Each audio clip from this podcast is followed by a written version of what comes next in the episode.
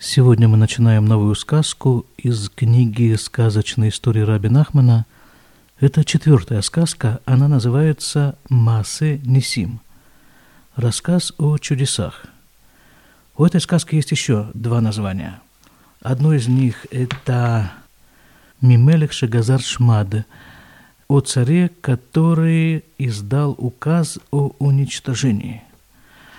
И еще одно название о быке и овце. Давайте сразу начнем. Памахат, ая мелех шагазар аля мадина геруш бигзерот шмад. Как-то однажды был царь.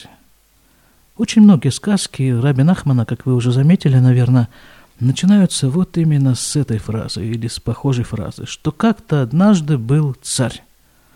Но действительно, с чего еще начинать, как не с царя? Так вот, в этой сказке царь издал указ о изгнании и о уничтожении. Так это, наверное, можно перевести. А имеется в виду вот что. Шемиши и Рцели Шаэр Бамадина и Мирдато, чтобы тот, кто хочет остаться в этой стране, чтобы он изменил свою религию. Вы имлав, и ей нидгареш миамедина – а если он не изменит, то он будет изгнан из государства. Но эта история очень знакомая. Во всяком случае, в еврейской истории это происходило несколько раз. На уровне государств и на уровне каких-то небольших, э, условно говоря, княжеских владений. В этом отношении известен так называемый Геруш Сфарад, изгнание из Испании. Это произошло около 400 лет назад – там была точно такая же история. Евреям предложили, что, мол, или вы и переходите в нашу веру, в христианство, и остаетесь в стране, или, или убирайтесь отсюда. Вот, ну и там э, дальше развивалась целая история по этому поводу. Отголоски этой истории доходят до наших времен. Я чуть попозже остановлюсь на некоторых из этих отголосков – а давайте сразу, вот давайте сразу попробуем понять даже не только сказку, а вот э, что вообще происходит в этой области в мире. Мы как-то уже говорили, да, точно говорили, но я еще раз повторюсь. Это тема расцвета и распада империй. Вот как это происходит? Что показывает история? На примере Египетской империи – греческой, вавилонской, да и некоторых последующих, той же самой Испании, кстати. Сначала идет расцвет, да, вот какая-то страна, скажем, вдруг начинает э, раздуваться, раздуваться, она становится сильной, она захватывает соседние страны и страны, которые находятся чуть дальше от нее, и подминает под себя довольно большую территорию и довольно много народов. И тем или иным образом в этом государстве, в этой империи оказываются евреи. И вот на начальном этапе это сосуществование евреев и империи идет на взаимовыгодных основах, условиях. Давайте не будем очень далеко ходить, возьмем Советский Союз. Ведь, э, в общем-то, кто делал революцию – и кто потом был, ну, скажем, не в самой голове, а близко к этой голове. Что там за фамилии мелькают такие? Троцкий, Зиновьев, Свердлов, там еще целая, целая компания. Евреи придают этому государству, этой империи еще большую силу. Она продолжает раздуваться, как воздушный шар, а потом возникает вот какой-то такой момент какой-то момент, когда евреи этой самой империи начинают мешать. Но просто они становятся ей как кость в горле. И империя старается всеми возможными средствами решить. А некоторые пытаются окончательно решить еврейский вопрос. То ли с помощью изгнания, то ли с помощью насильного перехода, перевода евреев в другую веру – либо с помощью уничтожения, как это было во Второй мировой войне в Германии. И вот это вот начало конца этой империи. Это вот та самая иголка, на которую рано или поздно натыкается воздушный шар. Как поется в детской израильской песенке «Зесов шалькуль баллон». Это конец каждого воздушного шара. Вот эта попытка избавиться от евреев. Империя действительно избавляется от евреев. И через какое-то время после этого она прекращает свое существование. Евреи при этом, заметьте, остаются, остаются как народ. Несмотря на то, что в, во Второй мировой войне было уничтожено 6 миллионов евреев, треть еврейского населения земного шара, евреи как народ сохранились. И продолжают сохраняться вот уже сколько? Три с половиной тысячи лет, что-то около того. А империи при этом сменяют одна другую. Вместе с евреями из этой империи уходит какая-то душа, что ли, что не позволяет ей, не дает ей возможности продолжать существовать в качестве империи. Впервые это произошло в Египте. Помните египетское рабство «Отпусти народ мой», десять египетских казней. Народ выходит из Египта, и Египет на этом заканчивается. Есть сейчас страна, которая называется Египет – но это принципиально другая страна, этнически другая страна. То же происходит в Вавилоне, в Риме, то же самое происходит в Испании. События, происходившие там, очень близки сюжету нашей четвертой сказки. То же самое происходит в гитлеровской Германии, то же самое в Советском Союзе. В 90-х, начале 90-х годах колоссальное количество евреев покинуло Советский Союз – и такой страны больше не существует. Это еще раз, еще раз это мне напоминает вот эту ситуацию, когда душа уходит из тела, то тело довольно быстро начинает разлагаться, распадаться. Это и есть распад империи. Как говорится в пасхальной Агаде, «Бехольдор вадор омдим алейну лехалютейну Кадуш Барагу и Ацелену и Адам. В каждом и каждом поколении есть кто-то, кто хочет уничтожить евреев. Не Гитлер, так Сталин, не Сталин, так Саддам Хусейн, и не им числа. Но Всевышний каждый раз спасает нас, выводит нас из их рук. И вот тут еще один вопрос, очень такой тонкий, я бы сказал. Я до сих пор старался как-то увиливать, как-то ускользать от этого вопроса. Но все-таки вот эта сказка меня вплотную лицом буквально к, не знаю к чему, к книжному листу, меня с ним сталкивает. И никуда не уйдешь, нужно его тоже обговорить. Это вопрос, а почему нас, собственно, бьют? По нашему еврейскому носу. Чем мы так не угодили народам мира? Есть среди народов мира отдельные люди, которые спасали евреев во время э, Второй мировой войны.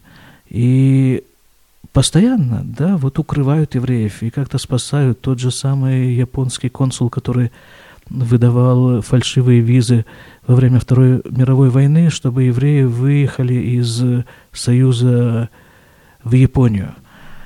Очень много таких людей. Это все происходит на уровне отдельных личностей. А вот на уровне народа. За что? Почему нас бьют?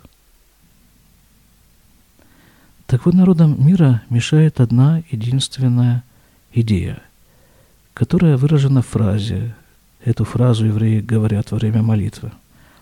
Атав хартану миколя амим. Ты избрал нас из всех народов. вот этого народа мира не могут перенести. Ну, действительно, их можно понять, что значит избрал вас. Это же вы сами про себя говорите, да, что вас, нас избрал из всех народов.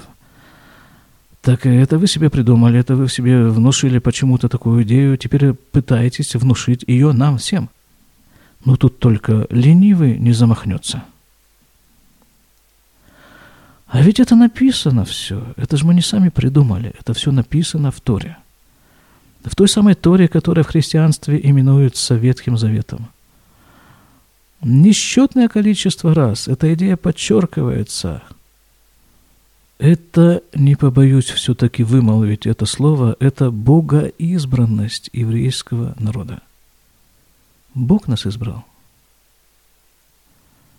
Как бы уважаемые народы мира к этому ко всему не относились. А для чего Он нас избрал? На что Он нас избрал? Да для работы, в общем-то, для работы. Вот скажем так, Тура предписывает для нееврея исполнять семь заповедей. Семь. И я боюсь, что я сейчас не вспомню их все, но, скажем так, попробую – почитать единого Бога, не богохульствовать, не воровать, не развратничать, это четыре. Не есть от э, живого, то есть нельзя отрезать от какого-нибудь животного кусок мяса от живого животного и его съесть. Пять, шесть. Устраивать справедливые суды и и, и, и. Седьмой, не помню что, не воровать, я уже сказал, по-моему. Ну хорошо, вот семь заповедей, да, семь заповедей, которые обязательны для исполнения не евреями. Теперь евреи. Сколько у них заповедей, по-вашему? Как вы думаете? На вскидку. Я вам скажу, 613. Это только те заповеди, которые написаны в Торе. Плюс еще вариации, разнообразные вариации на эти заповеди, которые установили мудрецы. Вот, и, то есть жизнь еврея-то она такая, довольно, скажем, насыщенная заповеди, если, конечно, он берется их соблюдать. Вот для этого, для этой работы мы избраны. И вот для исполнения этой работы Всевышний и хранит нас все эти тысячелетия – и ответственность за исполнение этой работы ни с кого не снимается. Знаете, такой древний-древний советский анекдот, общеизвестный, но все-таки я его еще раз вспомню. Приходит Изя домой с набитым лицом. Родные сполошились, спрашивают его, что такое, что случилось, ты, наверное, упал. Изя говорит, нет, никуда я не упал, меня побили. Спрашивают, как, что, за что тебя побили? Ну как, за то, что я еврей. Родные говорят, ну, ну, прости, ну, ведь в паспорте, черным по какому там, серому, розовому, написано, что ты русский. Изя говорит, беда в том, что они били не по паспорту, а по морде. То есть еврей остается евреем, крещенный ли он еврей, или мусульманизированный ли он еврей – или, не знаю, какой любой, но если он родился от мамы еврейки, то никуда он не денется. Он остается евреем. В нем жива вот эта вот еврейская искорка. Дальше. Вернемся к сказке. Значит, евреям предложили, либо вы остаетесь в стране и переходите в другую веру, либо вы просто это, уходите из этой страны.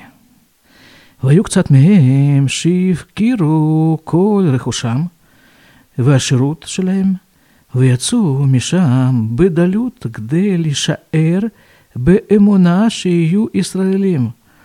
И были там некоторые, которые оставили все свое имущество и все свое богатство и уехали из этой страны в нищете, чтобы оставаться в своей вере, как здесь написано Шию Исраилим, чтобы они продолжали быть евреями, Исраилим. Укцат мем хасу аль рахушам вашерутам, ванишару шам ваю анусим. А некоторые из них пожалели свое имущество и свое богатство и остались там, и были анусим. Анусим – это еврейское слово, если его перевести точно на русский язык, то это изнасилованные. Но на самом-то деле анусим – этот термин употребляется по отношению вот э, к таким евреям, которых насильно заставили изменить веру. Действительно, в Испании было довольно много евреев, которые приняли христианство. Совершенно недавно, где-то недели две назад, я в интернете прочитал, что какая-то деревушка в Испании сейчас официально ей дали другое название. А то название, которое у нее было до этого, в переводе обозначало «смерть евреям». Так называлась испанская деревня – и люди там жили. И, наверное, какая-нибудь печать была у местного сельсовета с названием этой деревни. Вот. У нас здесь, в нашей деревне, в которой я живу, есть одна семья, которая приехала из Испании. Они приняли гиюр, то есть э, стали евреями, приняли еврейство. Это сложная очень процедура, долгая процедура. Так вот, они рассказывают, что уже после того, как они все это приехали и приняли Гиюр, э, были опубликованы списки испанских евреев, которые 400 с лишним лет назад были обращены в христианство. И они там обнаружили свою фамилию. Есть это, вот я только что говорил о еврейской искорке, которая тлеет где-то там в глубине, иногда в самой глубине, иногда совершенно незаметно тлеет, но не гаснет. Так вот эта семья рассказывает, что там, в Испании, у них в семье был такой обычай, еще в некоторых семьях, что во время еврейской Пасхи, когда еврейский религиозный закон запрещает, строжайше запрещает еврею держать дома квасное, хлеб особенно. В течение недели в доме, во всех владениях, во всем, что принадлежит еврею, там машина, сарай – Ничего квасного не должно там быть. Так вот, в течение этой пасхальной недели в Испании у этой семьи был такой обычай на окно выставлять большие количества, такие большие, заметные количества хлеба в самых разных вариантах. И только сейчас, вот когда они приехали сюда, выучили, что такое Песах, и поняли, что они из семьи вот этих самых анусим, они поняли, что это была как бы публичная демонстрация со стороны этих э, изнасилованных евреев. Они публично демонстрируют всему испанскому обществу, всем соседям, вот, сейчас еврейская Пасха, а у нас дома полно хлеба. Так вот, смотрите теперь, какие мы, какие мы послушные. Дальше, к сказке. И вот были некоторые, которые предпочли остаться в своей вере и уехали, бросили все свое имущество, уехали нищими. У кцатмем хасу а рехушам, в аширутам, в нишарушам, в аю анусим. А, это мы читали, да. Что некоторые из них предпочли остаться богатыми, но изменить вере. Бецин а, аю нуагим дат иудит, у вифардесия лё аю рашаим – в скобках «лингок мо иудим». Тайком они все-таки исповедовали еврейские законы, но публично это было им запрещено. В скобках «жить как евреи». Умета мелех, венаса мелех. И умер этот царь, который вот такой издал указ. И его сын стал царем. Витхи лингук амедина биятрама. И он начал управлять государством жестко. Вековаш Камамадинот и захватил несколько государств. Чувствуете, да? опять начинается вот это. Захватил несколько государств, то есть постепенно начала образовываться, зарождаться и расцветать империя. Ваяха Хамгадоль. И этот царь, который вот жесткий царь, захватил несколько государств, он был большой мудрец.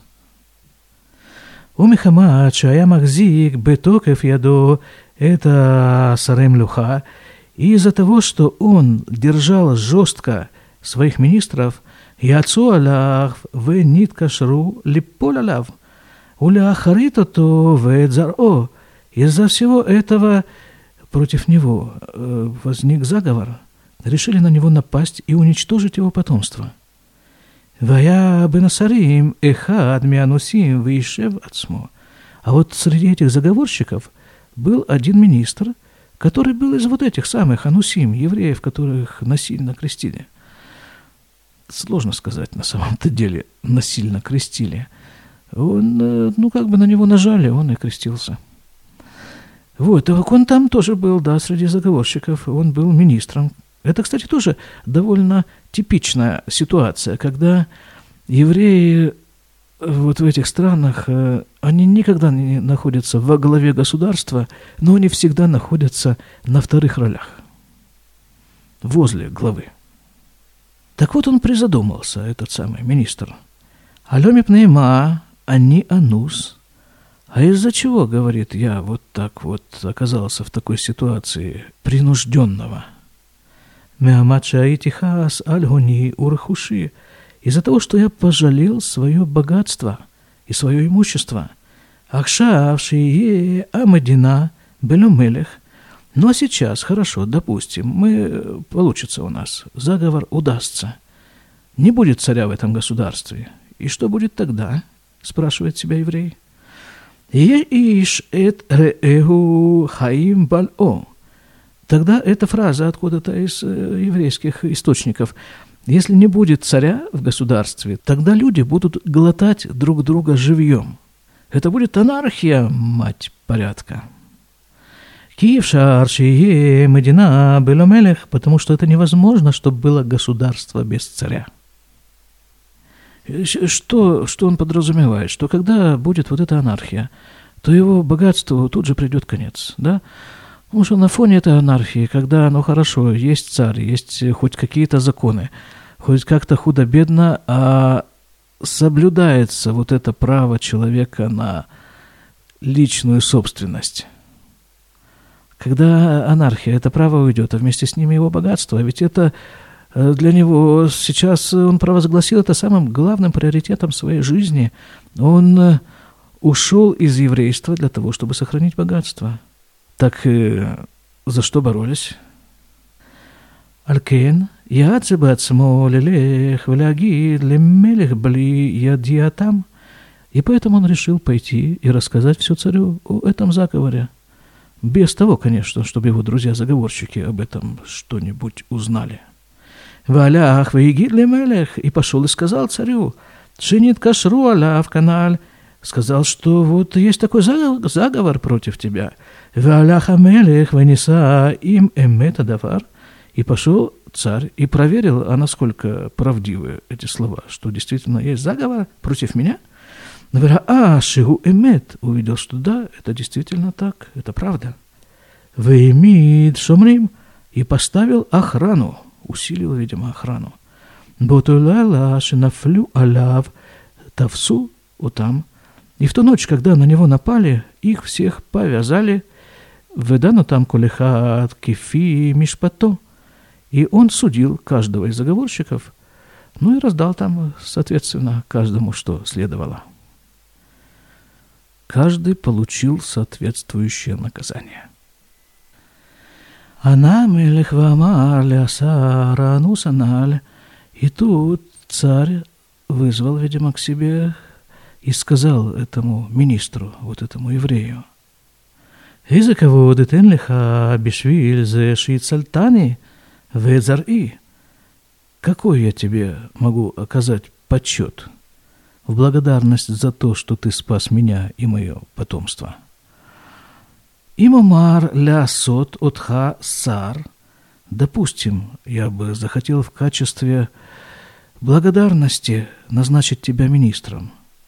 А реата белезе сар, так ты уже и так, и без этого ты министр. Вы им летали хамаот, а если я захочу дать тебе денег? Ешь лиха, так есть у тебя. Ты и так ведь богат.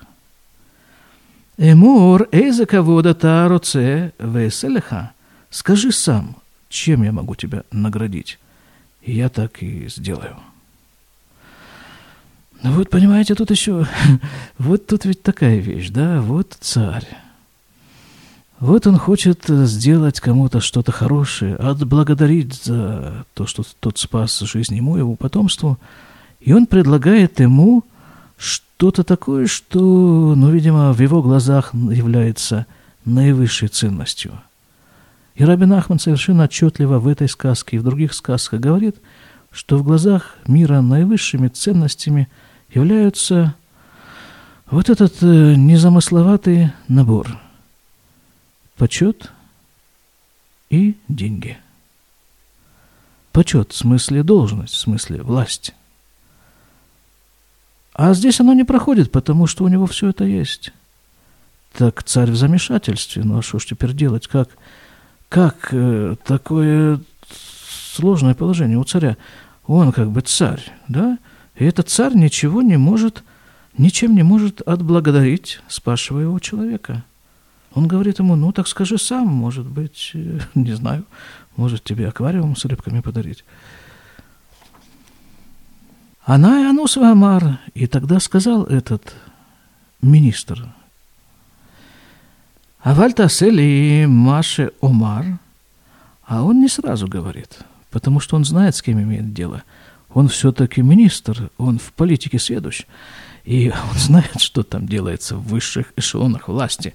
Он начинает с того, что он ему говорит, а ты точно сделаешь мне вот то, что я тебе скажу? Амар Амельхен, царь говорит, да. Амар Ишавали бихитреха умальхутеха. Тогда министр ему говорит, поклянись своей короной и своим царством. Дело серьезно закручивается – от царя требуется клятва. Это значит, что то, что он попросит, видимо, видимо, во-первых, серьезно, во-вторых, надолго. Для чего еще нужна клятва? Чтобы вот этот вот э, подарок, который он для себя попросит, сохранился надолго, чтобы не было возможности его отменить вскоре после, после выдачи. Вынишбалю, и царь поклялся, она Амар. И тогда сказал Анусаналь, вот этот самый, принужденный, вынужденный министр еврей. Икар кводи шеие рашаи льет иуди бефардесия. Он говорит ему, самое большое, самый большой для меня почет и награда, это чтобы я, чтобы мне было разрешено быть евреем публично – Лянях талит утфилин бефардесия. Одевать на себя талит – это такая одежда, которую одевают евреи во время молитвы. Такая белая, с четырьмя такими э, кистями, так их можно условно назвать, по углам. И тфилин. Тфилин – это две черные коробочки, одна из которых привязывается на руку, другая на голову. Тоже на время молитвы, как правило – так вот, чтобы я мог одевать на себя вот эти вот э, чрезвычайно важные еврейские атрибуты публично. Теперь смотрите, что делается. Вот смотрите, что делается. Вот этот самый министр, который предпочел своему еврейству богатство, фактически променял свое еврейство на богатство, и уже почти достоин всеобщего презрения за это – и просто какой-то, ну не знаю, отщепенец какой-то, изгой какой-то еврейского народа. И когда его прижало, когда наступил какой-то, ну, самый, может быть, ответственный момент в его жизни, может быть, даже второй самый ответственный момент. Первый был, когда перед ним стоял выбор, что выбрать, еврейство или богатство. Так вот этот вот еврей, которого мы евреем-то уже почти перестали считать и даже почти запрезирали, он выбирает еврейства. И никуда от этого не денешься. И будь ты хоть христианин, будь ты хоть, не знаю, негр преклонных годов, если в тебе есть вот эта искорка еврейского, то никуда ты не денешься. Ты еврей, и эта искорка тебя вытащит.